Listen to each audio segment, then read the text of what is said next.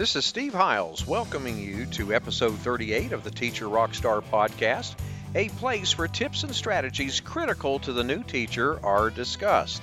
In today's episode, we're going to be talking about accommodations for students with exceptionalities. But before we do, a quick word from our sponsor. Would you like to supercharge your classroom management skills? Well, if you're a brand new teacher, a student teacher, or perhaps a teacher returning back to the classroom, the Teacher Rockstar Academy course is for you. Gain the confidence, the skills you'll need to crush it on day one and beyond. The course includes email support for 365 days, one on one coaching, and some super cool bonuses. Enroll now at the TeacherRockstarAcademy.com. That's teacherrockstaracademy.com. This will be a transformational experience and put your teaching career on a whole new trajectory. Okay, let's dive right in. Not all students have the same abilities as others. Some need extra attention, care, and accommodations to help them succeed.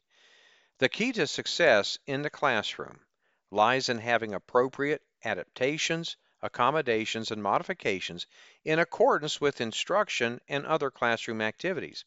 Now, if you are an educator and have students with learning disabilities, you obviously want to give them the best possible education they deserve. It is not always obvious what adaptations, uh, accommodations, or modifications would be beneficial for a particular student or how changes to the curriculum uh, its presentation, the classroom setting, or student evaluations might be made. This podcast is intended to help uh, teachers and others find information that can guide them in making appropriate changes in the classroom based on what their students need. And I think this information is very critical to obviously the brand new teacher just fresh out of college here. So, with that said, we're going to uh, go through different approaches to help you plan a better learning environment and to accommodate your students with exceptionalities. Okay, one thing I want to point out here is that accommodations and modifications, they're two different things. I know sometimes educators might use them interchangeably, but they are not the same. Okay, uh, take note. Accommodations deal with how a student learns. And modifications, on the other hand, is what needs to be adjusted with respect to what's being taught. I hope that's clear enough. Um, both are tactics to improve your students' ability to learn within the classroom setting and mitigate the symptoms that hound disorders. An essential point to add here is that accommodations and modifications should never just be used for testing situations, but for all learning environments. When planning your IEP, make it a point to check that the adjustments are made available all year round and in all learning environments. As for all children with learning and attention uh, challenges, it is important to recognize and reward good behavior. Create a set of realistic goals and expectations for your student with the input of other professionals. These reward systems go a long, long way in teaching your student coping skills and self control. Remember, what works well for one child will not necessarily work well for another. Okay, so that's one thing to, to kind of keep in mind here. There are thousands of ideas out there, but be sure to find one that interests your student. And don't be discouraged when one that stops working after a while. Okay, due to the nature of learning and behavior, challenges, changing reward systems is just a normal part of the accommodation process. Now, let us move towards the challenges to learn best practices to deal with them, okay? Uh, we're going to talk about ADD and ADHD accommodations and modifications. Increasing focus, reducing distractive behavior, and controlling impulsive outbursts and actions are the main factors when choosing accommodations and modifications for ADD and ADHD. It could be as simple as keeping a student away from windows and doors or providing a physical activity, such as a stress ball to squeeze to counteract the fidgeting.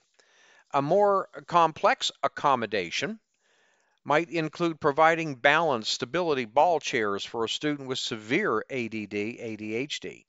These chairs are known to activate both sides of the brain at once, thus providing the stimulation an ADHD student needs to increase concentration, improve note taking, and enhance information processing. There are many student learning disability studies and many more teachers and parents that support this claim. Now, some modifications that might appear on an IEP are adjustments in timed assignments, providing worksheets with fewer problems and in larger font, the assistance of some technology, and a quiet space for testing. There are as many modifications as there are students in a classroom. Okay. Um, now let's go ahead and move on to dyslexia accommodations. Now, accommodations and modifications for dyslexia will look both similar and different than those for ADHD. The presentation of instruction could and should include both audio and visual version. Many veteran teachers have found great success in providing uh, dyslexic students both an audio book and a hard copy book for whatever piece of literature that they were currently teaching.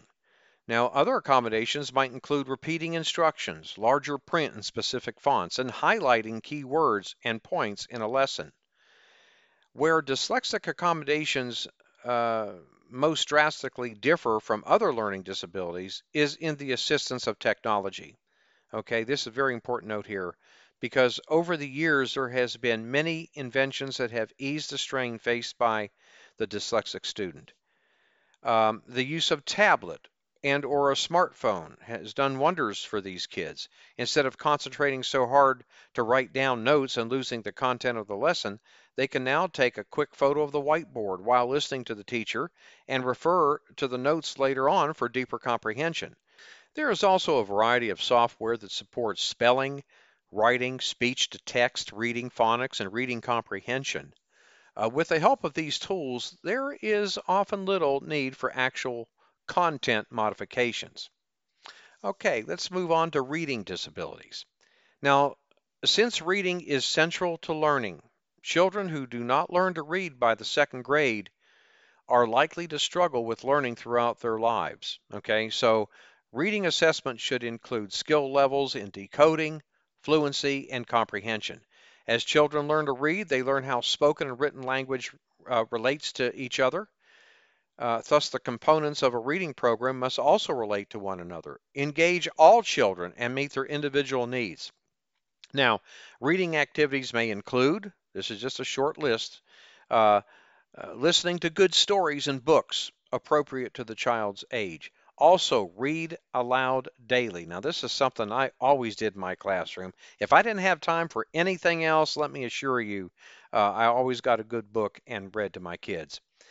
Uh, the next thing would be like language games that encourage identification of rhyming words and creation of rhymes, instruction and practice in phonemic awareness, alphabetic knowledge, alphabetic principles, decoding strategies, vocabulary acquisition, fluency, and comprehension. Uh, lastly, additional reading instruction in a small group or tutoring uh, session before or after school and during summer classes. Now, before we go ahead and move on, uh, here's another quick word from our sponsor. Imagine having access to educational products, instructional videos, teacher podcasts, and articles worth over $1,000 for just pennies a day. Wouldn't that be awesome? And you know what the best part is? You get a seven day free trial. So, really, what do you have to lose? Uh, check it out. Take a good look around. All you simply have to do is go to myteachermembership.com. That's myteachermembership.com. I will be adding more products each and every month. You're going to love being a part of this teacher membership community. Okay, let's continue on. Uh, the last thing I wanted to cover here is teaching mathematics, okay? Theories on mathematics disabilities view spatial visualization and verbal skills as critical. These two skill areas are important for anyone learning mathematics, but are especially important for students with learning disabilities.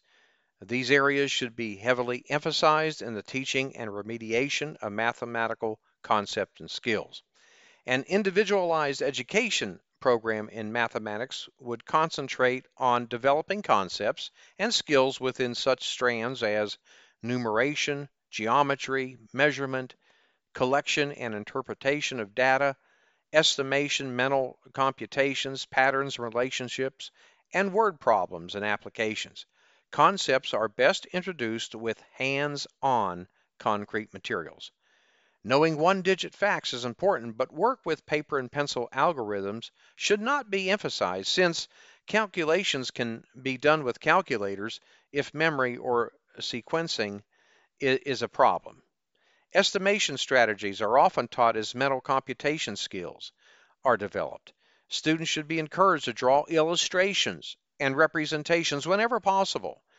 They should consistently discuss, read, and write as they solve more complex computational and word problems. For students with learning disabilities, confidence in the practical applications of mathematics to everyday life is also very, very important.